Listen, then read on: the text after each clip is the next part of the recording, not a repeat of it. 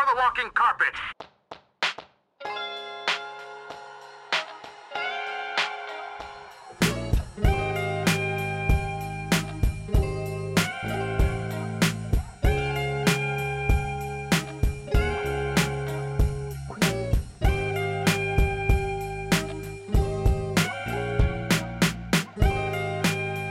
Godmorgen og velkommen til dagens morgenkaffe med Filmhulen. Det er i dag afsnit 6. Klokken den er 16.19. Vent, Morten. Det er ikke morgen.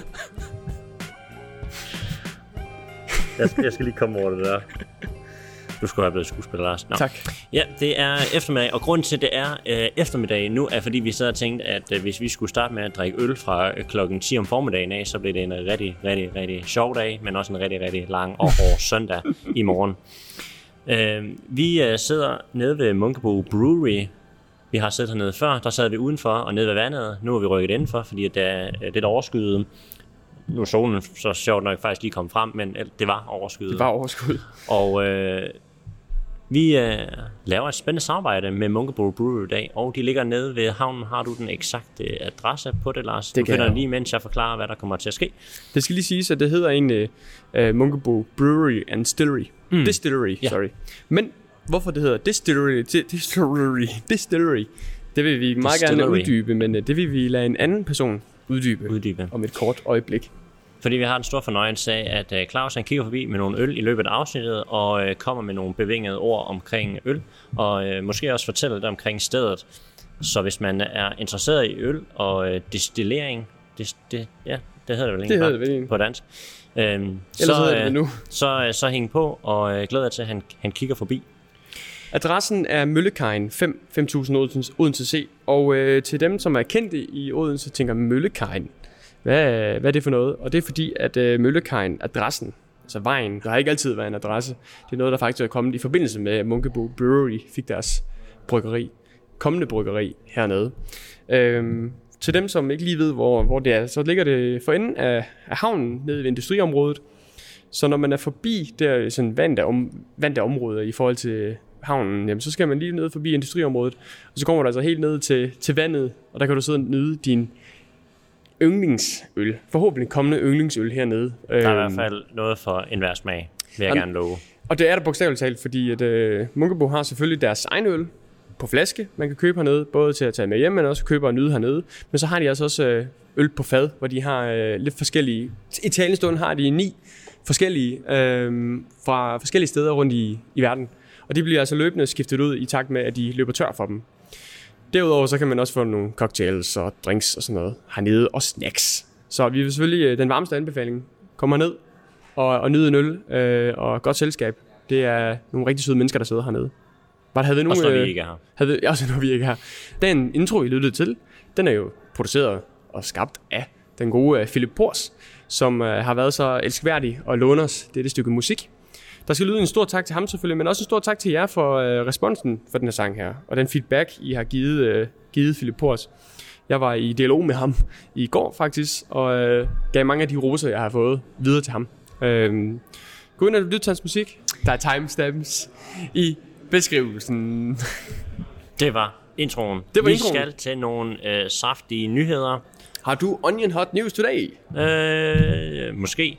Måske. Lidt, lidt, lidt semi, semi Onion Hot. Det er den der, som jeg har sagt, sagt tidligere, at det ikke det er ikke helt frisk. Det er sådan lige en dag eller to gammel, så det, er, det, sviger rigtig godt i øjnene. Mm. Mm, du sagde lige inden vi gik i gang, at øh, der kan godt være, at vi to har den samme nyhed. Ja. Så det glæder mig til at se, om den nyhed, du har, er en nyhed, jeg har skrevet ned også. Men først så vil jeg smide den over på dig. Og så tæver jeg dig, hvis det er, du har den nyhed, jeg har. Jeg lukker min telefon, så du kan se, hvad jeg har. Oh my goodness. Men du Ja. må gerne... Øh, Ja. Jeg glæder, glæder mig til at høre. Når du smider over på mig, som jeg skal snakke med næsten... Nå, nå, nå, nå. Ja, ja, ja. Du, vi giver, vi tager. Det skal ikke handle om mig, jo. Jamen, øh, vi bliver i Danmark stadigvæk. Øh, stort set alle mine nyheder, de har været danske øh, i det her Du er øh, blevet, koncept. du er blevet skadet af lokal-tv. Ja, tror lokal jeg. TV er blevet skadet af. Øhm, og det er en øh, nyhed omkring en kommende film fra et stort navn i Danmark. Øh, Billy Augustus kommende nye film. Billy hvem? Billy August. Oh, Ja, hvad nu lige det er? Nå ja, ham ja. Ja, ja, hvad nu lige det? Du ved ikke, om det er, ikke? Jo. Nå, Okay, jeg tænker lige. Altså, hans seneste film, det var jo den her Lykkepære, som blev øh, filmatiseret som en film, udkom i biograferne, men så blev klippet lidt om og lavet til en tv-serie. På DR, tror jeg. Okay, det var jeg ikke klar over. Nogle mener, vi ikke er særlig forberedte. Shut the fuck up. Nå, jeg vil lige øh, fortælle lidt om den her film, øh, som kommer til at hedde Pakten. Som i julekalenderen for 2015. Apropos at være, være skadet af, af ens omgangskreds og omgangsskiv, hvad hedder det, ens øh, færden og interesser, så øh, er du jo en... Det var, vi kom en trailer Ja. kørende derude. En grill. Der kom ikke, en trailer kørende, der kom en bil kørende med en trailer, med en grill i. Ja, den er da så vild, når jeg var sådan lidt, wow. Okay. Nå, det er en psykologisk drama om Karen Bliksen. Hvem er Karen Bliksen? Morten. Digter, ikke også? Forfatter? Mm. Ja. Det var det, du lige lidt stort spørgsmålstegn. Sådan, Nå, Karen Nå, Bliksen. nej, nej, jeg, det var, jeg var mere sådan et, nå, det, det vidste jeg faktisk godt, eller det havde jeg Nå, hørt om. Nå, okay. Karen Bliksen, statsministeren. Ja, jo, jo, det kan jeg godt. Nå, Øh, pakten foregår i 1950'erne og handler om den litterære stjerne Karen Bliksen. Så kommer Claus. Listen er der. Goddag, Claus. Jeg får lov til at styre med lidt, Ja. ja. øh, lidt kold øl, Det kan du tro. Ja. Det kan du tro. hvis jeg må præsentere, Meget gerne. hvad Du, det er. du må meget gerne... Øh, får lige min mikrofon her. Nå, men øh, det I ser foran jer, det er faktisk en øh, sådan en uklar øh, Weissbier, som jeg lærte at lave i de øh, tyske bjerge. Jeg arbejder som bragmeister øh, syd for München, op i bjergene. Mm. Dernede, hvor mændene har lettehusene på, og pigerne de har et dental på. Sådan. Det var, det var fandme en god tid. Nå, men øh, jeg lærte så at lave en øh, autentisk sydtysk alpe Weissbier. Tænk på, at Tyskland er et kæmpe stort land, sammensat af en masse små stater, og alle sammen de har deres unikke version af en Weissbier. Så det her, det er sådan en, man får i Østrig, den sydlige Tyskland, altså omkring bjergene. Så øh, en rigtig autentisk, friskbrygget Weissbier. Dog, øh, jeg har også en phd grad i videnskab. Mm. Så den der er faktisk lavet med en fynsk naturgær, jeg har fundet på overfladen af honningbier fra Katamindes Natur. Det, det er det, Det man forstår, det forstår jeg slet ikke, hvordan det kan lade sig gøre, men øh, det var rimelig vildt. Og skål. Ja, skål. Tusind tak Ja. for det. Glæder os til at smage. Noget for i hvert fald frisk. Forestil jer, altså vi er jo, vi er jo homo sapiens, men tænk på, at gærceller har faktisk næsten samme byggesten, som, som mennesker har. Mm. Så vi forestiller jer, at nogen har, mennesker har grønne øjne, blå øjne, lyst hår, mørkt hår, altså det er det samme, altså vi har hver vores personlighed. Det er det samme med gær. Øh, hver gær har sin egen personlighed.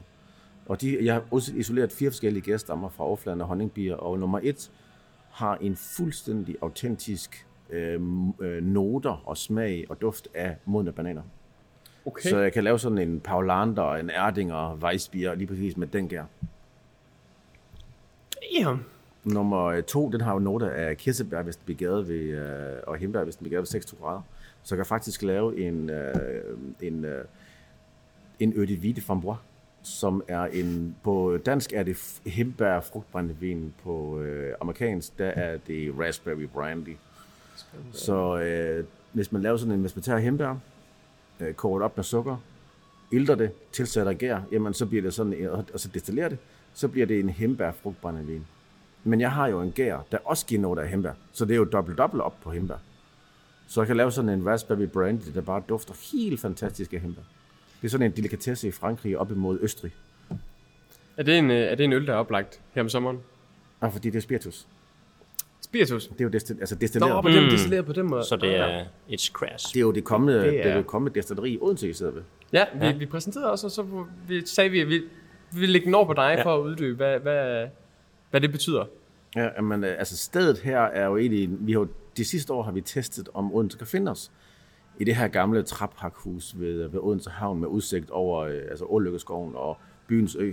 Jeg skulle næsten lige til at sige, at det er Odenses bedste udsigt. Ja, det er Når du sidder og drikker vi, vi sidder, nogle gange kommer jeg tidligere om morgenen, bare simpelthen bare for at lige at nyde stillheden, når håndværkerne arbejder på kontoren ved siden af, og nyder en kop kaffe, og så kommer min, min, mine folk, og så får vi en kop kaffe om og diskuterer dagen. Så der var sådan en helt unik ro, men, men man simpelthen bare bliver for, totalt forelsket i her ved Odense Havn. Og så vi, vi har testet området, og vi har fået nogle investorer, vi har fået ros fra Vækstfonden, vi har fået ros fra altså den der businessplan, vi har lavet, og så skulle vi gerne lave det om til et destilleri til efteråret, hvor, hvor vi laver ting, altså vi brygger øllet her, vi laver whiskyen her, vi, vi uh, laver det hele altså i hånden, i lokalet, hvor folk de kan sidde og spise en snitsel, en burgers, og se jeg render rundt og laver IPA. Mm. Eller pilsner. Men det hele foregår så i, uh, i gamle, 70 år gamle sherryfad med glaslåg. Okay. Så folk kan kigge ned i og holde øje med, hvad jeg laver. Så du kan jo sidde ved siden af 500 liter pilsner, Og så 14 dage efter, der kunne komme, jamen, så er det kommet ind på serveringstanker og blive uh, serveret via, altså direkte fra tanken. Jeg tænker mig på fingrene sådan nogle, kender du Texas Longhorn? Der er nogle kæmpe store horn. Dem har jeg tænkt mig at så installere 8 af, Ja. hvor, uh, at, hvor de alle sammen er et uh, serveret, altså koblet op til et tårn, så det er bare direkte. Så er det bare at åbne munden. Det lyder som om, at øh, støbeskeen til, til et perle. Jeg, skulle godt, jeg, sad, jeg sad lige og tænkte på, at der er vel ikke nogen andre i Odense, der gør det. Mm, vi bliver Odenses første destilleri. Ja. Der har været brænderier i 1600-tallet, men der har aldrig været nogen, der laver whisky eller noget som helst før. Mm. Og desuden så, øh, øh, vi kommer måske også til at blive en absintbar. Den, dem, altså uden at vide det, men det, det, det tror jeg ikke, der er mange af i Odense. Nej, jeg, jeg ved faktisk ikke, om der er det nogen i Danmark. Nej, jeg skulle også at sige. Ja. Øj. Jeg ved godt lige. Absint bare. Men altså, det bliver bare en lille, bitte, lille, lille del. Mm. Men, øh, men vi kommer til at lave nogle øh, testopskrifter på absint, og så se om, om folk har lyst til at komme herned. Og, jamen, kender, kender, I godt, hvordan man laver en absint? Faktisk ikke, nej. Altså, hvis man drikker det, drikker det som, som det er koncentreret, så er det jo ganske, ganske ubehageligt. Det er sådan en Åh, 80, den er fornemmelse af, ja, at man ikke kan mærke 80 noget. procents øh, strurum der nærmest. Mm. Ja. Nå, men det er så en 80 procent, men måden man får det serveret på, det er så enten, det er sådan, at bartenderen øh, tager et glas, der er halvt fyldt op med absint. Og så tager du sådan en absint ske, det forestiller sådan en ske, der er fuld af, fuld af huller. Ja. Og så lægger du en sukkerknald op på den. Okay. Og så, nu forestiller du, der er sådan en, uh, en fountain, hedder det, men det, det er en, en smuk statue af en grøn fe, som holder en, kan kender I Atlas, der holder, holder, holder Ja. jorden? Ja. Hun holder så en, en, en, en, altså en glaskuppel, og den glaskuppel indeholder bare vand. Fra den glaskuppel derinde, der går der sådan fire, altså for hver, hver, hver, hver sin verdenshjørne, der går der fire små vandrør. Og de fire små vandrør, der er sådan en lille hane på. Og så stiller du din absint, øh, sukkerknald, ske ind under den, åbner for vandhanen, så dryp, dryp, dryp. Jamen så stille og roligt, så opløser du sukkeret. Og så bliver absinten øh, fortyndet fra øh, 80% til 40%. Og så bliver den både sød og fortyndet. Mm. Og det tager cirka 10 minutter til kvarter. Bare stille og roligt snakke med sine venner og nyde omgivelserne. Vente på måske maden bliver lavet. Og så, så, er det, så er det efter 10, 10 minutter kvarter, jamen, så er absinten klar. Så lukker du for vandet. Jamen så smager du så absinten, som kan være med masser af forskellige krydderier. M- Men specielt med anisfrø og fennikelfrø. Du kan jo egentlig i princippet være med til at, at skal vi sige, ændre lidt synet på absint. Ja. For det er absint, Det er sådan noget, man øh, tager unge mennesker, fordi man skal teste lidt sådan nogle grænser, og så når Se, man ikke kan mærke sin tunge mere, så... Ja, men altså det der 80 procent der, det, det får man sgu godt nok lige uh, galt i halsen. Men, men hvis tingene bliver serveret ordentligt, mm. altså du så gør sådan her, altså sådan bliver det lavet i Frankrig i 1855, uh, at man serveret, serveret med den rigtige, på den rigtige måde, så er det faktisk en fantastisk oplevelse, som man virkelig kan smage de krydderier. Claus, det sådan, at man kan komme ned og få noget, altså sådan lidt ligesom vi får nu sådan en, øh, hvad skal man sige, en, en forklaring på det, eller sådan en rundtur hernede, og se, hvordan tingene bliver altså, lavet? Ja. altså når destilleriet kommer op, så kan vi fortælle lidt om, lave en aften, hvor man, nu forklarer jeg om, hvordan man laver en gin. Mm. Hvordan laver man en brandy? Hvordan laver man en whisky? Øh, hvor kommer gæren fra? Øh, og nogle aftener, så kan vi sige, hvordan laver man en pilsner? Men jeg har tænkt mig at, at så bygge et lille lokale med plads til 50 personer, hvor, hvor vi kan være inde, øh, hvor man kan lave movie nights. Mm. Man kan fortælle om, hvordan laver man altså en gin, lave en gin-aften. Øh, booke den til en privat aften. Altså, men, hvor man en lille multilokale, som kan køre separat øh, fra øh, det store lokale, hvor man bare sidder og fester og har det sjovt, og sidder med sine venner eller veninder, og får en snitsel eller en burgers, og får en øl, samtidig med, at jeg kan stå og fortælle om øh, gin i en times tid inde i lokalet. Det lyder ikke helt tosset til, må jeg sige. sign us up. Ja, Det, og, øh, og no- noget, der lige vil, vil, vil sige også i forhold til, nu snakker du om, øh, om den her øh, absent øh, øh, holder. Når, når, når man bare lige kigger rundt i lokalet, vi sidder lige nu, er det jo fyldt med, jeg ved ikke om det er sådan originale ting, men det ligner originale ting, som er kommet fra, jeg ved ikke hvor. Øh, men, men, men det ser autentisk ud nærmest alt, hvad der er herinde. Jamen, vi har lavet alting selv. Altså, øh, hvis du kigger om bagved mig, så står der faktisk en rekonstruktion af en, en 700-tals øh, vikingebryggeri, som er lavet i samarbejde med Ladby Vikingemuseet. Fordi jeg var så nysgerrig, som jeg er, hvordan smagte øllet i, altså i vikingetiden. Så jeg har jo sådan, øh, sammen med Ladby, så lavede vi så et, øh, et rekonstruktion, hvor vi har udhulet træstammer i hånden igennem en sommer. Og så øh, på den måde, man gør det på, det er, at man øh, fylder træstammerne op med vand, så, øh, så tænder man et bål, og der varmer man granitsten op. Så i løbet af en time, så bliver det sådan askefarvet. Så bruger man så stenene til at varme vandet op med. Og når vandet er varmet op, jamen så, øh, så putter man malten i, altså den er knust, Og så øh, brygger man sådan stille og roligt, hvor man øh, venter på, at øh, enzymerne de øh, simpelthen nedbryder stivelsen. Når de har gjort det, jamen så over det andet kar, hvor de ligger på en bund af enebærgrenen, og så siger man stille og roligt urten tilbage i den første. Og når man har gjort det, jamen, øh, så, øh, så tilsætter man gæren, så gær det. Og så kan man så finde ud af, at man, lidt, lidt, af- man ligger lidt på et lag af enebær og putte lidt malurt i, altså porse måske, altså som man finder, finder omkring naturen. Og så kan man simpelthen bare lave en, en øl, der er så autentisk, at den er lavet altså samme sted, mm. som for 1000 år siden, med samme råvarer og de samme teknikker som for 1000 år siden. Det kræver cirka en 4-5 mand, okay. og så får man på 100 liter ud af det. Ja, okay, Så literprisen, den, er, den kommer til at være skyhøj. Men til gengæld, man kan aldrig nogensinde genskabe det, eller gøre det igen. Jeg sidder også bare og tænker, altså er det, når man lavede det dengang, for- altså første gang, var det rent tilfældigheder, eller har det været fordi, man har vidst noget fra mad, når man har lavet mad og brugt gære til at lave brød og sådan nogle ting der? Um, at man så altså brugt selve, selve øbrygningshistorie, Ja. altså hvad jeg har hørt fra øh, arkeologer, så er det muligvis allerede skubbet tilbage som en 10-15.000 år siden. Og man, man laver den hypotese, at man har haft en, en lærkrukke med korn. Og den lærkrukke med korn, der er så regnet ned i. Og regnet har fået øh, bygkernerne til at spire. Men så er det stoppet igen. Det er den måde, man malter på. Altså i gamle dage, der tog man en stak korn, smed det ned i, uh, i bækken i tre dage, og så lå det tør i tre dage, jamen så er det så malten til nogenlunde klar.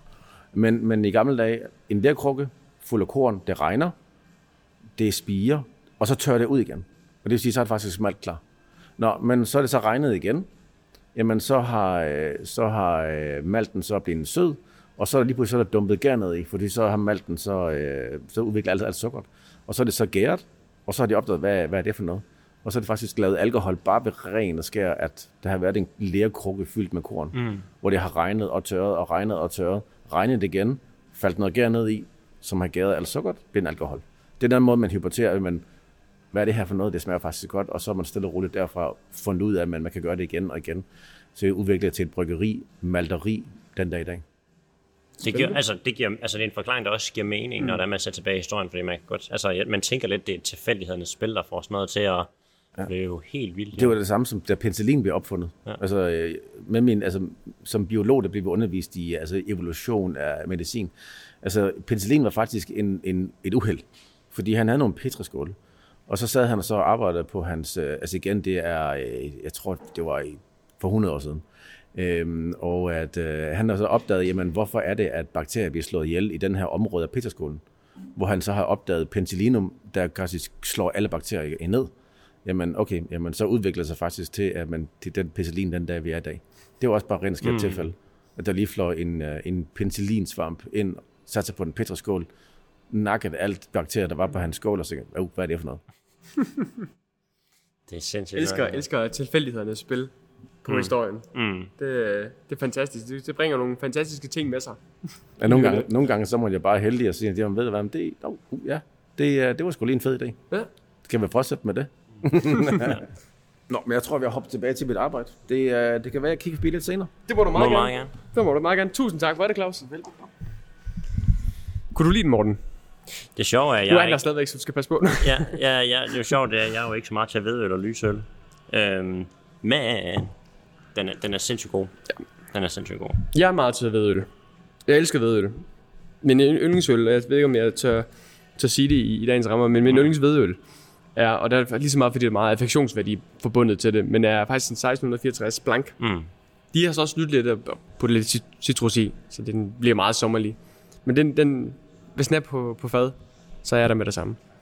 Men øh, Domnov, den her, den er jo den er fantastisk let at drikke. Altså, den er virkelig, virkelig let at drikke. Så hvis ikke man er den habile øldrikker, og man godt kan lide en vedøl, så vil den her tiltale alle. Det tror jeg også. Øhm, den er perfekt til, til en sommerdag. Den er perfekt til at, lige præcis i dagens rammer sidde ude ved, ved havnen, eventuelt øh, om aftenen, når solen går ned, fordi jeg får en fantastisk solnedgang hernede. Mm. Med sådan en her i hånden, så tror jeg ikke, at man går helt galt i byen. Sidste år, der var jeg til Odense øh, Ølfestival, og jeg tror faktisk også, at øh, Claus, det kan jeg lige spørge mig om, når han kommer tilbage. Men jeg tror også, de bare lå inde i, inde i midten, inde i flak her faktisk. Ja. Og der fik jeg, øh, ikke den der, men jeg fik øh, også, også en hvidøl, og det var sindssygt godt at starte med. Mm. Øh, altså, nu var jeg stadig sammen med mine kammerater, vi, vi gik fra lys, og så blev der mørkere og mørkere, Ja, ja, indtil vi begyndte, og vi sad inde ved, hvad hedder det nu, øh, Albani Bryggeri, eller hvad hedder det nu? Øh, anarkist. Anarkistia, hvor vi fik øh, ølcocktails. Det var også en oplevelse, der var... Det smagte sindssygt godt. Nå. Øhm, men, men der, der brugte, altså, startede vi lyst, og så byggede det op, fordi at... Eller igen, så bliver det en lang og hård dag, hvis man starter med, Altså, ja, med det mørk øl og kører... Det er hårdt at starte ud med en, sådan en 12% mørk Ja. øh, øl, som er tyk som, som fløde. Mm. Øh, vi gik fra at, og, øh, og hede, at hede morgenkaffe, det gør vi stadigvæk, morgenkaffe med filmhulen, og drikke morgenkaffe, til vi sidder og drikker øl mm. klokken 16 om eftermiddagen og snakker om nyheder. Øh, apropos nyheder, mm. skal jeg øh, hoppe tilbage til min Yes. nyhed? Vi starter bare forfra. Ja. Goddag og velkommen til. øhm, som sagt, så var det en nyhed omkring øh, Billy August kommende film. Den hedder Pakten, og har ikke noget med julekalender at gøre, morgen. Jo. Psykologisk drama om Karen Bliksen. Og den vil foregå i 1950'erne, og handle om den litterære stjerne Karen Bliksen, der møder den unge digter Torkild Bjørnvig. De er to vidt forskellige steder i livet, da de er to vidt forskellige steder i livet. de er to vidt forskellige videre... Nå, undskyld. De er to vidt forskellige steder i livet, da de beslutter sig for at danne en pagt. Mm. Hvis Bjørnvig er trofast over for Blik- Bliksen, siger jeg, jeg kan ikke snakke, er det, det er allerede begyndt at gå i blodet, det her. Du er ikke færdig med det endnu. Nej, og jeg er ikke det. Nej, en jeg god. Jeg tager Det det, det det, kan være, det er det, der skal til. Ja. Mm. Hvis Bjørnvig er trofast over for Bliksen, kan han, kan, kan han til gengæld kunne... Hvad, Jeg prøver lige at starte det her forfra. De indgår så en pagt, og øh, den her pagt her handler om, at øh, Bjørnvig skal være trofast over for Karen Bliksen, men så vil han til gengæld øh, blive, øh, skal vi sige, komme under hendes vinger og blive hende, hans, hendes, øh, sådan lidt, eller hun vil blive hans mentor. Og man kan sige, at få Karen Bliksen som ens mentor, og man er coming, up and coming digter, vil være jo øh, rimelig kado. Ja, det passer. Ja. Det passer, ja. ja. Hvem skal så spille Karen Bliksen? Det skal Birte Neumann. Og øh, hun er jo kendt for lidt, lidt af hvert. Hun er med i rigtig, rigtig meget, og hun har været, Og været med i rigtig Hun er jo meget. gift med Gyllengrød fra Pyrus. Sådan. Kan du huske, hvad han hedder? By name? Ja, Neumann. Paul. Nej, Paul Neumann øhm, og øh, Bjørnvi skal spilles af den unge skuespiller Simon Bennebjerg. Jeg slog ham op, inden vi gik i gang med optag. Jeg, kunne- jeg, jeg, jeg kendte ham ikke. Jeg, jeg, jeg kendte heller ikke noget af det, han har lavet før. Han, øhm, men han modtog til gengæld øh, årets Rømert 2017 øh, talentprisen. Og øh, man kan sige, Billy August, en, en erfaren herre, øh, en, en, en mester inden for filmens kundskab, over for Birte Neumann, og som en ung gut, som er, ligner det et hjerneskud, der, der øh, bare venter på at eksplodere i blandt øh, de almindelige danskere derude. Så har vi altså et, et rimelig solidt, øh, et solidt hold her. Bare lige for god skyld. Filmen den er skrevet af Billy August og Christian Torpe. Øhm, Christian Torpe slog jeg også lige op, fordi hans navn sagde mig ikke lige noget, men er mest kendt som hovedforfatter på Rita TV2-serien. Kan det ikke passe? Han hedder Paul Hyttel. Hvad hedder han? Paul Hyttel. Nå, Nå ja, Peter Neumanns øh, Mand. mand. Men øh, Rita, tv-serien, mm. Og så har han skrevet Sov dårligt på ryggen, en øh, TV2-klassiker. Og når jeg siger det, så er det fordi TV2 viser den hele tiden. Og så Stille Hjerter, som også er Billy August. Bog, eller filmen er løst baseret på bogen af samme navn, som er skrevet af, som er skrevet af Torkild Bjørnvig. Det var meget sjovt. Øh, det vidste jeg faktisk ikke. Men den er skrevet af ham, som er med i filmen. Det er løst baseret på den. Filmen har premiere i øh, starten af 2021 har været sat på pause grundet coronavirus. Og Morten, øh, hvad er dine tanker om Billy August? Og selvfølgelig også det her. Det er fordi, jeg skal passe på med at jeg, jeg tror, jeg skal passe på med at sige de ting, jeg gerne vil sige. Så jeg Jo, siger jo. noget andet. Jeg kan altid klippe det fra. Jamen, det gør du ikke. så, nej, hvad hedder det? Jeg, jeg, jeg tænker, det er en, øh, det, det bliver en film for folk, der interesserer sig for, øh, hvis vi ser på de filmtekniske aspekter, der interesserer sig for godt skuespil. Ja. Øh, fordi vi ved, at skuespillerne kommer til at kunne bære det 100%. Det er nogle erfarne folk i faget. Øhm, og, og man ved, at instruktionen af dem vil være god. Mm. Så, så rent, hvad skal man sige, teknisk vil det være skuespilpræstationer på, på høj plan. Og så bliver det jo, tror jeg, det også bliver en, øh, en, en film til en målgruppe. Ja. Øhm, og, og det, er ikke, ikke jeg siger, det bliver litterære folk, der uh, sidder og læser bog en bog ind og uh, interesserer sig for digtsamlinger og sådan noget. Det er ikke det, jeg tror, at, at det nødvendigvis er så meget, der, der relaterer sig med. Jeg tænker bare, at det er en gruppe af, af filmgængere, som øh, interesserer sig for, nu laver jeg lige situationstegn, men biografifortællinger. Øh, danskere, store berømtheder, kommer lidt bagom. Øh, det, det der forestiller mig det. Ja. Altså, det er ikke lige nødvendigvis en film, der sådan tiltaler mig sindssygt meget. Jeg kunne måske forestille mig, at det tiltaler dig lidt mere, fordi at, øh, nu ved jeg godt, det, du er måske, inden for den genre er det måske lidt mere musik, ja. men, men, men det, det er ikke lige så meget mig. Det betyder ikke, at jeg ikke godt kunne tænke mig at se den. Det kunne jeg sikkert godt være, men i som udgangspunkt er det ikke lige noget, jeg sådan ligger i kø for. Nej, altså jeg tror, nu siger du, at det måske ligger mere til mig, det, tror, det giver dig sådan set ret i. Man kan, man kan sige en film som Lykkepær, som er den, han lavede, og udkom for to års tid siden, som også var en af Danmarks sådan, største film og dyreste film mm. at producere, øhm, sprang jeg over. Fordi jeg, jeg så traileren, den sagde mig ikke rigtig noget. Fortællingen kender jeg ikke godt nok, tror jeg, til at jeg ville kunne have en, en, øh, en form for holdning til. Øhm, det eneste, der sådan primært tiltog mig, det er selvfølgelig er det Billy August, og vi ved, at det er en, en mand, som kan sit, sit, sit, kun, hvad det, sit håndværk. Og så Esben Smed. Jeg tror, Esben Smed klart var den, der trak mest, øh, uden at vide det, uden at have, have læst op på det overhovedet. Skuespiller præcisionsmæssigt var han i hvert fald nok den, der fik mest credit, kan man ja, sige. Og, ja, men også fordi Esben Smed er, som, som man var på det tidspunkt, en meget up-and-coming skuespiller. Og øh, der er mange, der har sagt sådan, den her gut her, han bliver til store ting. Øh, og det, kan vi, det må vi jo genkende til, at det, det er han blevet. Altså, han slog jo fuldstændig igennem med den kæmpe store danske film uh, Siger du mund, Daniel, sidste år, hvor han brillerer fuldstændig og ligesom beviser, at ja, han er det næste skud på stammen. Øhm, jeg synes, nu kender jeg ikke ham her, den unge Simon Bennebjerg her, og jeg ved ikke, hvad han har lavet for uden at jeg ved, at han har lavet noget teater. Så hans navn trækker ikke nok. Billy August, sorry for mig, trækker heller ikke nok. Karen Bliksen... Men gør for nogen dog. Jamen, som gør for nogen, ja. men nu taler jeg ja. bare på min egen ja. vegne. Karen Bliksen, anerkender hun en, en stor forfatter og stor digter? Tror jeg. Forfatter. En, der, en, der er god med ord. Jeg anerkender, hun er god med ord. Øh, men, men er det en fortælling, jeg har lyst til, eller jeg føler, jeg mangler? Det ved jeg ikke. Øh, så må vi se, når der kommer en trailer, om det er, er noget, jeg ser frem til. På nuværende tidspunkt. Fedt. Det, det, det er fedt at høre at store navne producerer store ting i, i dansk film. Jeg tror, man kan dele meget nemt op, og det, uden at skulle gentage det igen, men, men bare for at runde den af. Jeg tror, det bliver sådan en, som med mange af hans film, nogen, eller den, den, bliver, den kommer til at være årets bedste, en af årets bedste danske film, mm. men det er måske kun en tredjedel eller halvdelen, der ser den. Det tror du ret i.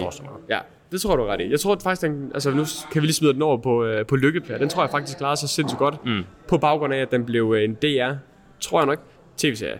Altså jeg tror, det gjorde, at mange flere samlede den op og så den, og fik det hele med. Men jeg tror også, at det er nogle film, folk de ser igen og igen og igen. Altså det er ikke sådan en øh, engangsforestilling. Jeg tror, at folk de tager ind og ser den igen for at ja. få lidt mere med måske, eller for at nyde den, fordi det er så godt, som det ja. er. Ja.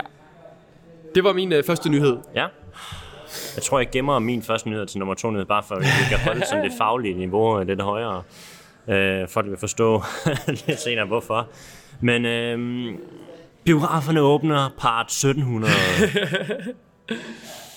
Ej, Præsenteret ikke, af Morten Dolberg. Ja, det er Morten Dolberg. Ej, det er ikke fordi, jeg, jeg vil snakke så meget med biograferne åbner og er åbnet, men, men mere i forhold til... Eller jo, det gør jeg. Vi rykker bare lige fra Danmark til det store USA. Okay. Fordi at de kan godt ligesom mærke på øh, situationen med alt det her corona, at øh, det går ikke lige så stærkt, som de havde håbet på, i forhold til, at hvor meget man kan åbne op igen. Ja. Øhm, Tenet var jo egentlig sat til at skulle øh, have premiere i Danmark den 16. Øh, juli og mm-hmm. den 17. Mhm. i USA, men det når de ikke at være klar til. Christopher Nolan var der sådan meget fast og prøvede så længe som overhovedet muligt at sige, det er den dato, men det mm. når de ikke. Nej. Øh, det betyder, at de har rykket datoen til den 31. juli. Hold oh, Og det gør så også, at de udskyder den i Danmark til den 30. juli, som det så ud lige nu. Der og... har vi jo den flotte Claus igen. Ja. Jeg får lov til at forstyrre jer med ja. en lille øh, lækker sag. Så vil vise jeg... Øh, det er selvfølgelig svært at se igennem højtalerne, men det er en, øh, det er en granitstens solbærmjød. Det er en... Øh, jeg bringer op af Danmarks Radio været sidste efterår, og spurgte, om jeg ikke kunne lave lidt, uh, lidt et, et, et indslag til deres vært. Og øh, det var sådan, at jo, det kunne godt. Og de vidste nemlig, at jeg arbejdede med granitsten en gang imellem. Så, så spørger du sikkert, hvad har en brygmester, et deservatør, at gøre med granitsten? Men øh, det gjorde på den måde, at øh, jeg øh, fik den idé, hvordan smagte en mjød for tusind år siden. Og, øh, men der er jo ikke nogen stålkar eller noget som helst. Så øh, vi øh, tog et gammeldags træfad, og så øh, slæbte vi det ud under solsejlet udenfor. Altså, altså I ved godt, at altså, Odense er Odinsvig. Mm. Så nu snakker vi bare om Odinsvig. Altså ved Odinsvig, der slæbte jeg et træfad ud. Så lavede jeg et bål, hvor jeg smed noget granitsten i. Og de granitsten, jamen, når de har været ligget i en times tid, så bliver de askegrå. Når de er askegrå, så er det cirka 800 grader. Jamen, så bliver de smidt op i et, øh, et træfad fyldt med vand, og varmer stille og roligt vandet op. Når vandet er varmt, så rører jeg honning i, og så rører jeg solbær i, og solbæren har jeg fra min egen have, og, og honningen har jeg fået fra noget, der hedder Balgemose, som ligger her på Fyn også. Så, øh, så der sputter jeg klæde henover, og når, når det er kølt ned, så øh, tilsætter jeg en af mine gærstammer fra overfladen af honningbier. Det vil sige, at øh, gæren, den er fundet i lokalområdet her på Fyn. Honningen, jamen den er også her fra Fyn, og solbærne er også fra Fyn. Når det er lavet ved Odinsvig, jamen det er samme teknikker, samme råvarer, samme sted, som var tilgængeligt for tusind år siden. Og så gav den stille og roligt, og øh, den gav faktisk op til 18 procent. Så øh, velbekomme i en øh, solbærmjød lavet med granitsten og råvarer, man kan finde inden for, øh, for kort afstand.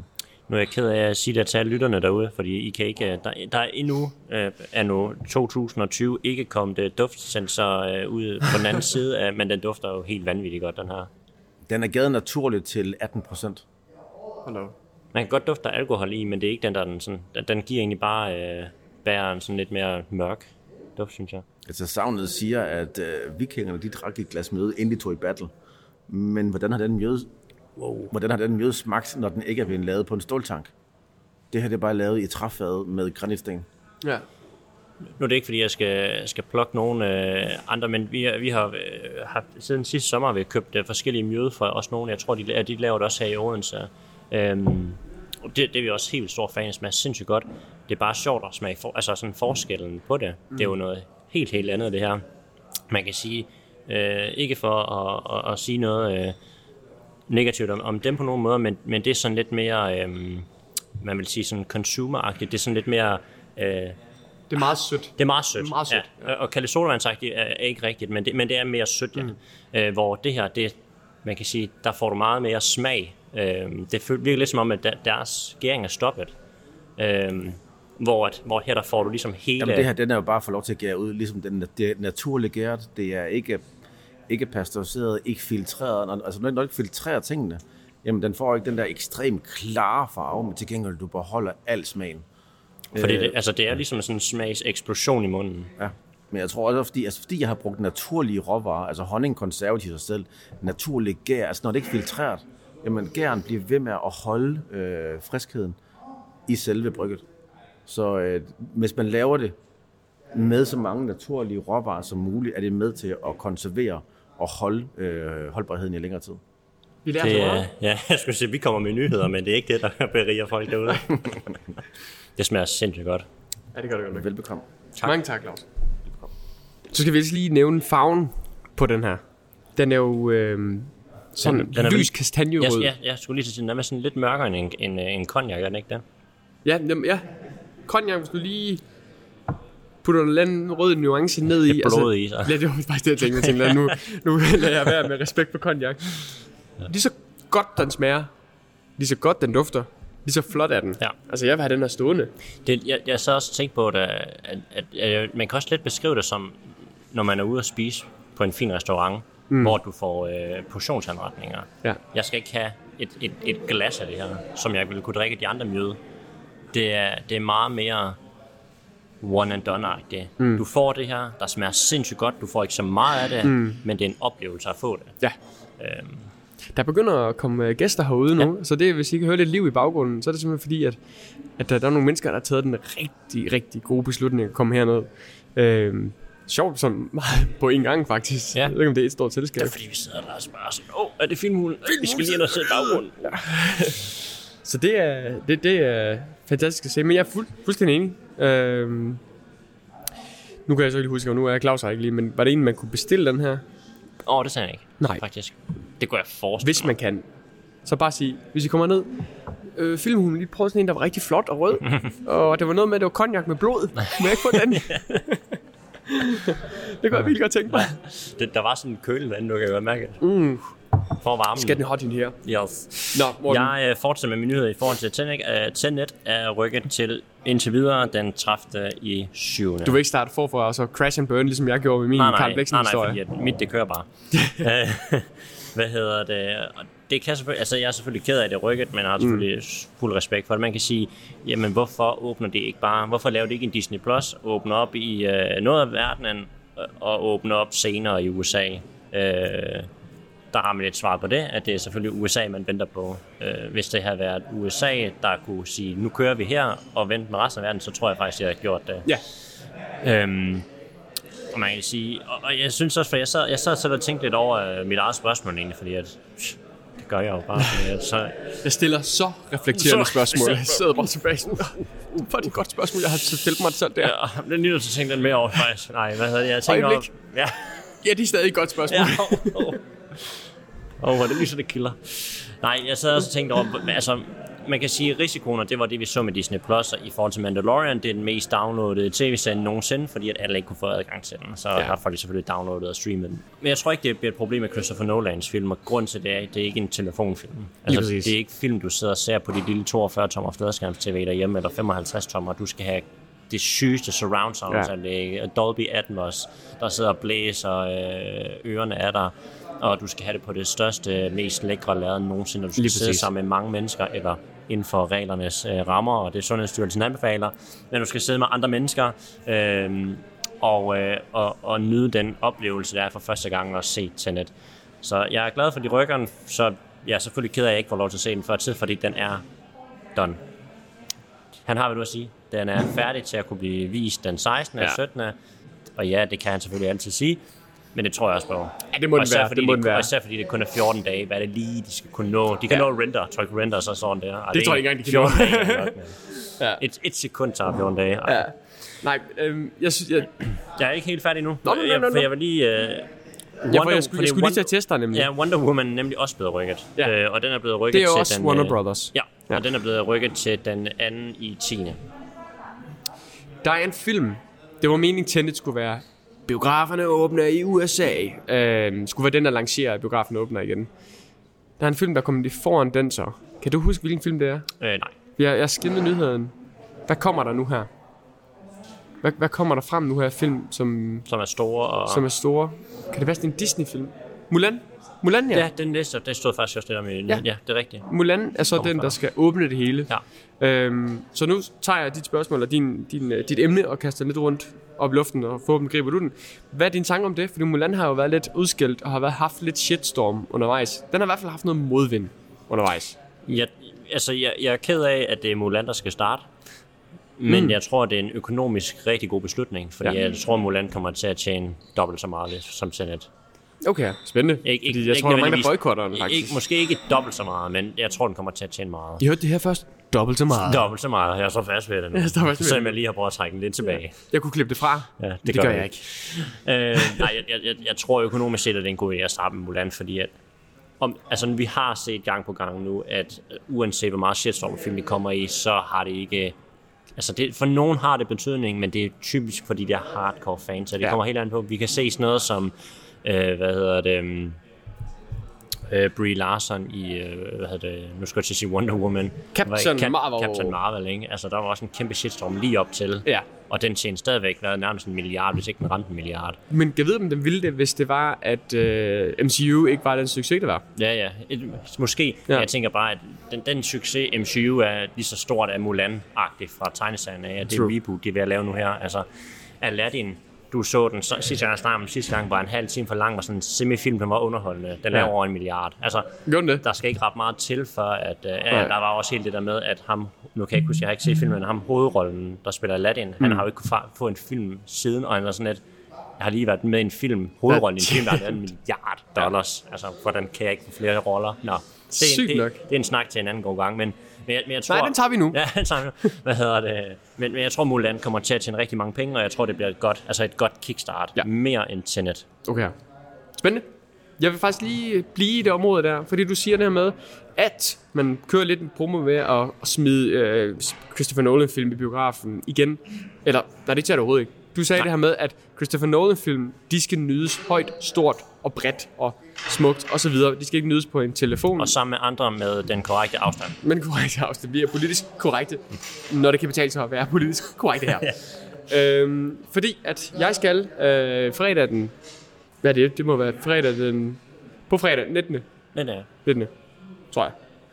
Muligvis med den uh, unge, flotte mand, der går rundt derovre, uh, ind og se... Jamen, skal du ikke på arbejde? Jo, jeg skal bare arbejde. For lort. og Morten skulle også have været med. Uh, ind og se uh, Interstellar i Aarhus. IMAX. I IMAX. Og uh, det glæder jeg mig hammer meget til, fordi jeg har ikke... Nu går uh, den unge mand bag mig, hvis det er hans yndlingsfilm. Jeg har ikke set Interstellar siden 2014, og jeg glæder mig så meget til at se den igen. Og så i IMAX. Holy jeez. Jeg glæder mig. 2020 er bare et lorte år. Jeg har været i biografen igen. Har du været i biografen igen? Jeg har været i biografen igen. Jeg var i cafébiografen og se uh, Little Women. Ja, så, Jeg vil faktisk gerne lige uh, knytte to kommentarer. Jeg vil gerne knytte en kommentar til det her med at være i biografen igen, efter corona lockdowns. Øhm, og i det var- cafébiografen, som er en, øh, en øh, lille, rigtig hyggelig, men hvor man kommer meget tæt på hinanden under normale omstændigheder. Ja, men det, de har også gjort deres forbehold, ja. Så man sidder ikke så tæt på hinanden. Jo, det må man gerne, hvis man... Det, ja, vi nævnte re- reglerne for ja. Tid siden. øhm, men Men, der var øh, ikke så mange, som der plejer at være, eller hvad? For det var salen, salen var fyldt ja. i forhold til, hvad, hvad de må. Må, okay. Ja. Øhm, der var mange gæster, Mm. og der sad også folk og spiste og så videre. Men de har åbnet op udenfor, og det var godt vejr den dag, så sad alle sad udenfor. Men det var virkelig fedt at være i biografen igen. Altså det var sådan, man kunne mærke, det har jeg savnet det her. Mm. Det her med at sidde og høj musik, og man sidder godt i cafébiografen, selvom vi har haft samarbejde med cafébiografen og elsker stedet. Man sidder lidt dårligere der end med alle andre steder, men øh, det er en del af charmen, at det føles mere autentisk. Mm. Det er ikke en fuld moderne øh, biograf med stole, der kan ligge ned og, og give massage og servere øh, pina colada undervejs, og jeg ved snart ikke hvad. Det er en helt almindelig biografsal, som da vi var børn. Øh, fed oplevelse, og jeg er sådan, uh, jeg glæder mig til at komme i biografen igen. Det, her, det kan, kunne jeg mærke, at jeg virkelig har savnet. Kommentar nummer to. Little Women. Den var jeg inde at se. For lige at, at give øh, Køge ret endnu en gang, så øh, ja, fucking tage ind og se Little Women i biografen. I kommer ikke til at fortryde det. Jeg havde den samme fornemmelse, og det er altså store ord det her. Jeg havde præcis den samme fornemmelse, da jeg så Little Women, som da jeg så Forrest Gump første gang. Jeg føler, jeg har været med hele vejen. Jeg føler, jeg kender de her mennesker. Jeg føler, jeg har været der. Jeg føler mig en del af det univers. Jeg føler, jeg bliver taget. Det er lidt ligesom at vågne fra en drøm. Altså man er sådan, wow, okay, jeg var lige i en anden virkelighed et kort øjeblik. Den er fantastisk god og sjov, underholdende, charmerende, rørende. Den har det hele, den der film her. Castet er fænomenalt. Altså, der er Timothy Chalamet og har hende hovedpersonen fra øh, øh, Midsommar, og vi har Meryl Streep, vi har Emma Watson, altså vi har så mange store skuespillere, og de er alle sammen unikke i den her film her. Så jeg, nu har jeg ikke set filmen nu, og det er jo en af de film, øh, Oscar-film, som jeg også gerne vil se. Hvad hedder det? Men, men se traileren, så tror jeg egentlig, man får et ret godt billede på, hvad der egentlig man går ind til, kunne jeg forestille mig. Jeg har faktisk ikke set traileren, Nej, hverken før eller efter. Så jeg vidste, jeg vidste men det, det du jeg beskrev derinde, var det, jeg egentlig havde, fik lidt ud af traileren. Ja. Det er godt, hvis sådan en trailer skal gøre i hvert fald. Jeg har ikke hørt nogen snakke negativt om den. Øh, det er hende der, Elga, tror jeg hun hedder. Det er hende, der har instrueret den. Er det ikke det, hun hedder? Altså, du spørger, altså, Vi er den skide den gode til huske navne. dårligste til navne i Danmark. Hvem? Er det mig, der er nummer et, eller hvad? Nej, der, jeg, tænker bare, jeg tænker bare, der er nogen, der er dårligere end mig. Det var faktisk det på, det var Greta. Nå, Ja. same, same. Ja, altså det, det er i hvert fald et, et skandinavisk, nordisk navn. Greta Gerwig, øh, som også instruerede øh, Lady Bird, som fik mange priser og blev anerkendt, men min opfattelse af det, blandt mine venner, og dem jeg kender, der har set den, jeg har ikke selv personligt set den endnu, siger, at det, den er semi. Den er ikke sådan et must see. det er sådan, men det er. Little Women, altså hvis du spørger mig. Kunne du tænke dig at se Little, Women? Jamen, jeg kunne, som jeg sagde lige før, det var en af de Oscar-film, jeg gerne ville se. Også Nå. en Oscar, hvis man kunne se en, en Oscar-show, men sådan, du ved, den skal jeg se, når den kommer. Okay. Øh, ligesom den øh, omkring Fox News, øh, der også kører nu her. Gud, hvad hedder den? Det med... øh, Også et, et stjernesvækket cast. Ja, ja. Øh, Med, hvad hedder hun? Øh, oh my god, hvorfor er vi så... Jeg ved det ikke. Hende, der spiller Harley Quinn, er også med i den. Og hende... I Australien, hvad hedder hun? Nå, Det er lige meget. det er meget. det var ikke det, der var nyheden. Nej. Det var, at Tenet var udskudt 14 dage. Ja, og Wonder Woman. Nå, Ja. Så er det din tur, hvis du øh, har flere nyheder. Jamen, øh, jeg har øh, en øh, lidt improviseret nyhed, så tænker I derude. Jamen, Åh, nej. den der nyhed omkring Billy August lød meget improviseret. Nej, det er mig, når jeg er forberedt. så, så, så heller, nu trykker jeg det væk fra nyheden. Nu stopper den. nu kommer den her. Det er en stor nyhed for Danmark. Og øh, et, vi begge to var, det her det er fedt. one big step for Denmark, one small step for mankind. Ja, det synes, nej, det er en forkert rækkefølge. Nå. One small step for mankind. Nej, det er meget. Den øh, fantastiske filminstruktør øh, Gustav Møller, der instruerede øh, Den Skyldige, som vi har rost til skyerne, placeret i Hall of Fame. Hvis ikke du har set, I ikke har set Den Skyldige, Så gør det. så fortjener I, ja, fortjener I øh, selv at se Den Skyldige. Jeg tror muligvis, den ligger på Netflix eller Viaplay. Det har den i hvert fald gjort indtil meget for nyligt. Men se den. Det er en perle. Det er en perle af en film. Men han skal altså instruere en, en film på den anden side af Atlanten, skriver Kino. Og øh, det er med ingen ringere end Jake Gyllenhaal i... Jeg ved ikke, om det er en hovedrolle, men i en rolle i hvert fald. Filmen øh, har som øh, nuværende titel Snowblind, og øh, man følger gymnasieeleven Teddy, der bor i en lille forstad i Alaska. Hans verden vendes på hovedet, da han poster et billede af sin far online. Det viser nemlig, at familien er vidnebeskyttelse, er i vidnebeskyttelse, og billedet skaber således problemer i byen, når en hævntørstig mand personlig vendetta får Teddy til at tvivle på alt. Filmen er baseret på uh, Ollie Masters grafiske novelle, der beskrives som en blanding af Denis Villeneuve, Dennis Villeneuve. Villeneuve Prisoners og Running on Empty.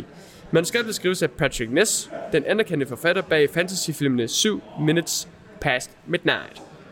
Thrilleren bliver Gustav Müllers første udlandske spillefilm, og muligvis hans anden samarbejde med Gyllenhaal. Hvorfor det er muligvis hans anden samarbejde? Det kan være, jeg skal Ja. fortsætte med at læse. Det kan være, det kommer svaret.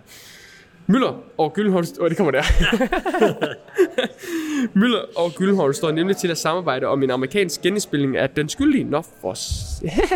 Det er Onion Hot News, det her. For os i hvert fald. Men der er intet nyt, siden projektet blev annonceret. Den, den sidste nyhed er næsten lige så god som den første nyhed. Og så dog. Ja. Og så dog. Vil du starte med at sige noget om Ja, det? det perfekte match. Altså, på en eller anden måde, match made in heaven. Gyllenhaal, fant- fænomenal skuespiller. Han kan spille alt. Mm. Prisoners stilede film, lyder det til, instrueret af Møller, der har lavet Den Skyldige. Det bliver vanvittigt. Det bliver vanvittigt. Nu kommer mindet. Fodnoten. Den lille stjerne. Vi har desværre set gentagende gange, at danskere er gode i Danmark, instruerer en film i det amerikanske USA, og flopper voldsomt.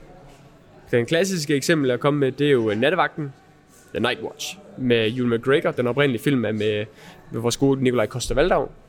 Samme instruktør instruerede den så og remakede den i USA med Ewan McGregor. Floppet og er rated en betydeligt dårligere. Jeg har ikke tallene, men jeg ved, den er rated betydeligt dårligere end Nattevagten med Nikolaj Koster-Valdau. Vi har... Øh, jeg er så dårlig til navn. Men ham, der har lavet øh, Tower, Dark Tower. Der er også en dansk instruktør. Dark Tower floppede fælt. Den har jeg ikke set. Nej, det er der ingen, der har set. Og den floppede fælt. Og det er egentlig også mærkeligt, er sindssygt gode skuespillere med. Idris Elba og Matthew, Matthew McConaughey. Alright, alright, alright.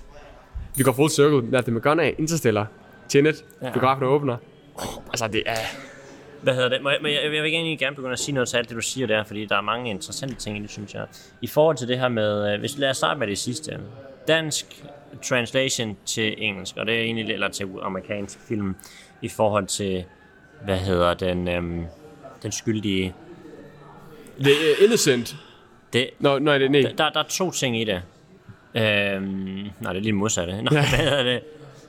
Der er to ting i det. For det første så i Danmark, der kører vi, og vi har sagt det tusind gange, dansk realisme. Det er ikke noget, man har i USA, det her. Når der de prøver at gøre det i USA, så snakker vi om Oscar-vindende film. Altså, mm. og, det, og det, det snakker vi lidt om her i Oscar-showet. Vi, vi, vi lavede her sidste gang der med, at det sjove er, at alle de amerikanske Oscar-film, det er dem, hvor der er, gået mere, der er mere fokus på øh, karaktererne og den her realisme, som nærmest alle danske film gør. Det er lige meget. Men det, at translate det til USA, medmindre du virkelig har nogen, der tror på dig. Mm. Altså et studie i dig i ryggen, som tror på dig som filminstruktør.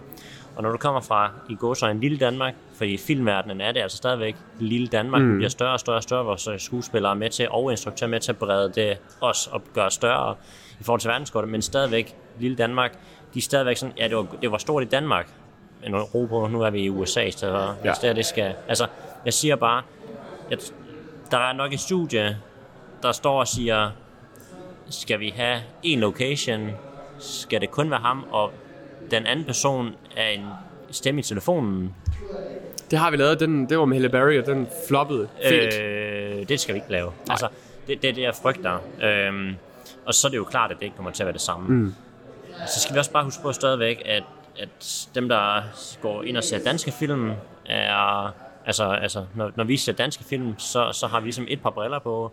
Det er de jo ikke vant til i USA. De er lidt mere vant til noget andet.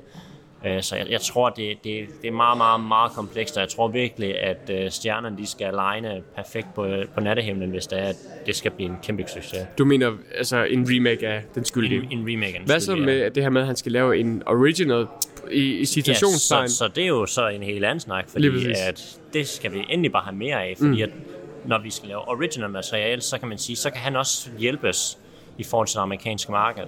Ja. Øh, for jeg tror stadigvæk ikke på, selvom man laver noget godt i Danmark, og det også vil blive godt på engelsk og i USA, så har vi, så, som jeg sagde lige før, vi har stadigvæk en masse faktorer, der skal spille ind på, hvis det, det skal blive en kæmpe succes.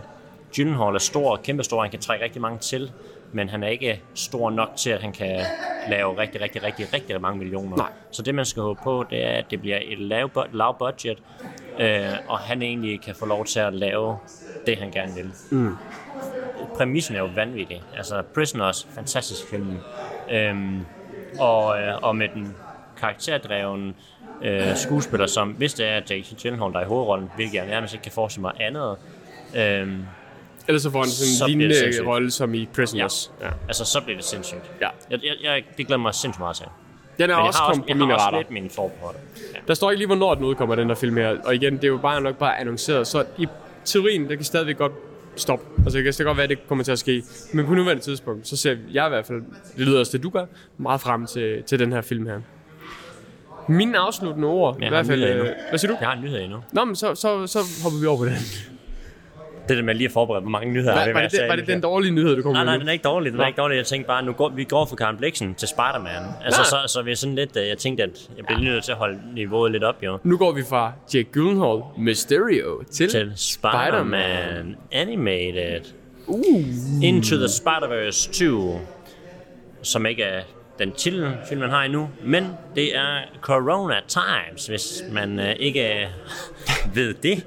Men øh, der er det jo en fordel, at man har, hvad hedder det, laver animationsfilm. Fordi at der er man ikke på samme måde øh, begrænset af coronatiderne, fordi man egentlig bare sidder inde bag sin computer og så laver filmen jo. Mm. Så i stedet for at se Netflix, så er du bare arbejde Præcis. og lave animationsfilm. Præcis, og det gør de, og de er i, øh, godt i gang med at lave filmen. Det man bare skal vide derude, det er, at animationsfilmen tager rigtig lang tid at lave. Ja. Det er ikke øh, ligesom en almindelig spillefilm, du kan lave år for år nærmest. Nej. Altså i hvert fald tæt på, kommer an på, hvad det er for en film, det er med på, inden I hader mig nede i kommentarfeltet, men man kan godt lave en film på et år, og man kan også godt lave en animationsfilm, men follow me.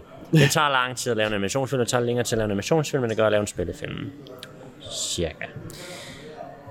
Den er godt i gang, men den, vi må vente lidt endnu. Den holder tidsplanen, men den kommer først i 22.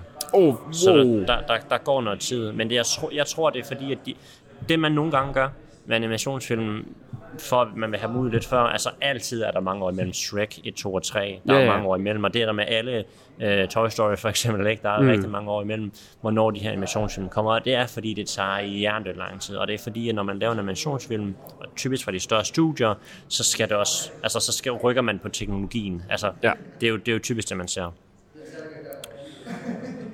det man nogle gange, eller det man kan gøre, det er, at du kan gå, allerede gå i gang med at, altså du har jo historien på den første, så kan du gå i gang med at lave nummer to allerede. Du lader, på en eller anden måde skyder dem back to back, så mm. kan de komme hurtigere efter hinanden, men Ja. det gør man meget sjældent. Og især med en, en, hvad skal man sige, en stor IP som Spider-Man, men jeg tror også, at Sony har været sådan lidt tilbageholdt, fordi at det er en meget øh, øh, hvad hedder sådan, eksperimentel animationsfilm. De gør noget, man ikke har set før i ja. animationsverdenen, og hvis man har set Spider-Man Into the Spider-Verse, så ved man, hvad man alt snakker om Nogen kan lide det, andre kan ikke. andre kan ikke lide det. Så, og, og, øh, og det er for mig i hvert fald klart den bedste Spider-Man-film. En af de bedste superheltefilm, der er lavet. Ja. Øh, og ikke kun animationsfilm, også live-action-film. Ja. Den er vanvittig god. Øhm, så jeg, jeg har det sådan lidt, det kan godt være, at jeg skal vente øh, to og et halvt år mere, eller hvor lang tid der kommer til at gå. Mm. Øhm, men jeg venter glædeligt, Fordi at hvis de kan lave noget, der rammer bare lidt af det, den første havde, så er jeg all in. Og det er et fantastisk hold, der står bag. Altså, det er jo de her øh, Eleven Brothers, som også har lavet uh, 21 Jump Street. Og sådan. Altså, det er dem, der står bag igen. Jeg så faktisk navnet på, men ja. Det er dem, Fuck det igen? det, jeg har glemt det. Ja, det er det. Ja, øhm, så, og vi ved bare, at etteren, den var unik, sjov, rørende, den havde det hele. Som du siger, hvis ikke, så i hvert fald meget tæt på den bedste Spider-Man-film, og for nogle af den bedste superheltefilm derude. Øhm, og for at blive i Spider-Man, jamen, nu er der lige udkommet en trailer til det nye Spider-Man PlayStation 5 spil. Spider-Man Miles Morales, er det der noget? Ja, øh, det er i hvert fald det, ham, den, det kommer til at dreje Jamen, sig jeg tror, at spillet kommer til at hedde det. Ja. Øh, og, og jeg, jeg skal ikke snakke om det som, som sådan, men det jeg bare lagde mærke til, det var, at en, ting, det, en af de første spil må det være, hvor man ikke er Peter Parker, Hmm. øh, hvor man er Miles Morales. Øh, men det, der er fedt, det er, at det er placeret i vintertid, så man får lov til at svinge sig igennem øh, New Yorks gader som Spider-Man i vintertid. Det, det glæder jeg mig egentlig til at prøve. Vi bliver nødt til lige at snakke om PlayStation 5. Ja, det er jo næsten nødt til. Det, øh, jeg har ikke lige været nede og følge op på prisen. Jeg har kun fulgt med i udkommen, altså hvad der kommer til af spillene. Jeg har ikke set statsene på PlayStation nu. Det er, så, langt, så langt er jeg ikke lige noget endnu mm. i min øh, day-to-day routine. Men den kommer til at blive hjernedødt dyr. Øh, specsene kommer til at være next level, next level shit. Mm. Spillene kommer til at være fuldstændig mindblowing, mm. mindblowing og, og de lancerede 15 titler og sådan noget til lanceringen af den her til december.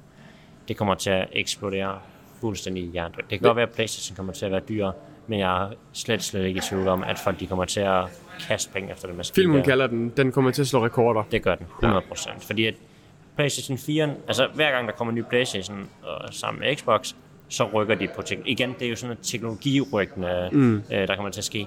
Men man kan sige, det har nærmest altid været sådan, at, computer har altid været foran, fordi man kan sige, de, der kan man bare opgradere hele tiden. Der kommer en ny grafikkort, så smider en ny grafikkort i. Det gør man ikke med PlayStation på samme måde. Men nu kommer der bare noget ny teknologi i PlayStation, som er hurtigere end det, der findes til computer lige nu. Mm. Og hvis der sidder nogle meget tekniske folk derude, så gerne ret mig ned i kommentarfeltet, hvis det ikke er 100% rigtigt. Men deres tale inden for sådan consumer pricing, altså jeg ved godt, man kan lave en computer til 50.000, der er bedre øh, til at spille spil end en Playstation måske. Det er ikke det, jeg snakker om. Jeg snakker om, hvis vi sammenligner prismæssigt, og den, det materiale, du kan proppe i, der er det next level. Ja. Øh, der er slet ikke nogen tvivl om, det kommer til at, ja, som du siger, record breaking. Det bliver sindssygt at følge Og med jeg, i hvert fald. jeg, jeg glæder mig sindssygt meget. Jeg kommer heller ikke til at, at købe en PlayStation 5 på baggrund af det, men nu spiller jeg rigtig meget computer, og det er primært det, jeg holder mig til. Når der, vi rykker på PlayStation og Xbox-fronten, så kommer det, skubber det også til computerfronten. Ja. Det er fedt at se. Især fordi nu interesserer du dig, og du har trykket mig ned i, øh, i VR-kælderen. Og øh, i, i samråd med, med be- ham, øh, gutten bag os. Øhm, det bliver spændende at se, hvad, hvad der sker med det. Ja, PlayStation VR 2. Ja. ja det, det, det, bliver, det bliver sindssygt. Man har jo allerede set le- leaksene til og sådan noget. Og det sjove er jo... Ja, Nu, går, ja, nu for, vi fortsætter nyhederne. I, I troede, jeg var færdige. Vi er ikke helt færdige. Never. Fordi det sjove er, at uh, Windows var jo ellers sådan lidt... Uh, vi, uh, vi har spurgt folk, og de er ikke interesserede i, at vi laver VR. Windows VR, det er med Windows Mixed Reality, det har man ikke lyst til. Det, vi har spurgt folk, der er de ikke interesserede i. Hvis man vil spille VR, det er fint. Så er der nogle andre, man kan gå til. Mm. PlayStation har jo kun deres ene VR-headset. Nu kommer de med toeren. Windows bare sådan, vi kører fuld, fuld, fuld, fuld drønne ud af. Det gør de ikke helt, men, mm. men, men de har lidt vendt på en tallerken nu og sagt, har vi sagt det? Det tror jeg ikke, vi har sagt. Vi kører stadigvæk. Der kommer blandt andet, altså de har lige samarbejdet med forskellige, øh, der, der kommer et her til efteråret, et, et nyt uh, Windows Mixed Reality, hvor at Valve blandt andet har været med ind over, som har lavet Valve-indeksen, som jo, ja, nok i hvert fald, det, det er også det dyreste, et af de dyreste i hvert fald, men nok det bedste consumer headset, man, ja. kan, man kan få ud på markedet. Så det bliver enormt spændende. Og det er et Windows Mixed Reality. For lige at, at følge op på det, du sagde sidste uge. Nej, VR er ikke dødt. Nej, nej, og I er nej, velkommen til at diskutere med Morten nede i kommentarfeltet. Hvad, der er jo været fem headsets, seks headsets eller sådan noget, der kommer ud i år, eller sådan noget. Det er jo helt hjernedødt. Ja. Så øhm, Der har været nogle gange spontane nyheder i, i Ja. dagens episode. Vi i samråd, i samarbejde med Martin Bager Wolf, begynder stille og roligt at, at lade op til Anders Thomas Jensens kommende film. Jeg kan sgu ikke huske, hvad den hedder. lidt, uh, lidt uh, det er spontanitet, det er på højt niveau. Lige præcis. Så derfor så vil vi en gang om måneden tage hver enkelt af Anders Thomas Jensens film, og vi lægger ud med blinkende lygter. Gør. Gør vi ikke det? Jeg tager Martin Bærwulfs besked frem her i øjeblik. Det var vores uh, man behind the scenes. Det er vores man behind the scenes, the man with the knowledge. Den 25. december udkommer hans kommende film, men han er selvfølgelig heller ikke sagt, hvad den hedder. Nå, Men- Martin, jeg udfordrer dig til at skrive navnet på filmen i kommentarfeltet. gør det. Vi starter med en om måneden. Øh, starter i juni, og der starter vi med... Oh, kæft, hvor mange starter. Med blinkende lygter, grønne slagter, æblerne. det er vansk. Okay, jeg, jeg læser op, jeg læser op, fordi det er måden Martin skriver på det. Blinkende lygter i juni, slagterne i juli, æblerne i august, høns i september. Til dem, der kender Anders Thomas Jensen film, I må selv navngive dem dernede. I ved, hvad han mener. Og det begynder vi på en gang om måneden, øh, og snakker om øh, Anders Thomas Jensen film. Og så tror jeg altså også, at vi er nået godt omkring i dagens øh, afsnit. Gjorde vi ikke det? Det tror jeg. Vi er på øh, de forskellige sociale medier. På Instagram, der skal I søge hos Filmhulen. Facebook, der er det Filmhulen. Er du klar til lige at klippe noget ind i starten igen? Der er timestamps i beskrivelsen. ja, men, men det her klipper jeg ikke ud. Nej, nej, Ja. skal du ikke. Og YouTube, vi er Danmarks mest visuelle podcast, og selvfølgelig kan I lytte til vores podcast derinde. Der er lidt godt at få øjnene. For det meste kommer der en highlight hver søndag. Hvis ikke vi har en highlight, så kommer der altså ikke noget op. Vi er fløjtende ligeglade med den algoritme, YouTube har. Den gør os ikke noget godt alligevel. Så vi smider en highlight op hver, hver søndag, når vi har noget. Ellers så kommer afsnitten op både morgenkaffe med Filmhulen, men også torsdagsnak med Filmhulen. Vi er begge to på Letterboxd med D, og det er Tobias Nobum, den Morten. Øh, Gå ind og følg os derinde. Vi skriver begge to på dansk, som de rebeller vi er. Vi håber rigtig meget, at I har nyt dagens afsnit, og vi vil elske, hvis I vil gøre den her morgenkaffe med Filmhulen som jeres morgenrutine, når I sidder og drikker kaffe på vej på arbejde, hvad end I gør mandag morgen. Og endnu en gang tak til Munkebo Brewery, fordi vi må sidde i disse fantastiske rammer og nyde må man sige, noget unikt god øl. Det var alt for dagens afsnit. Hej hej.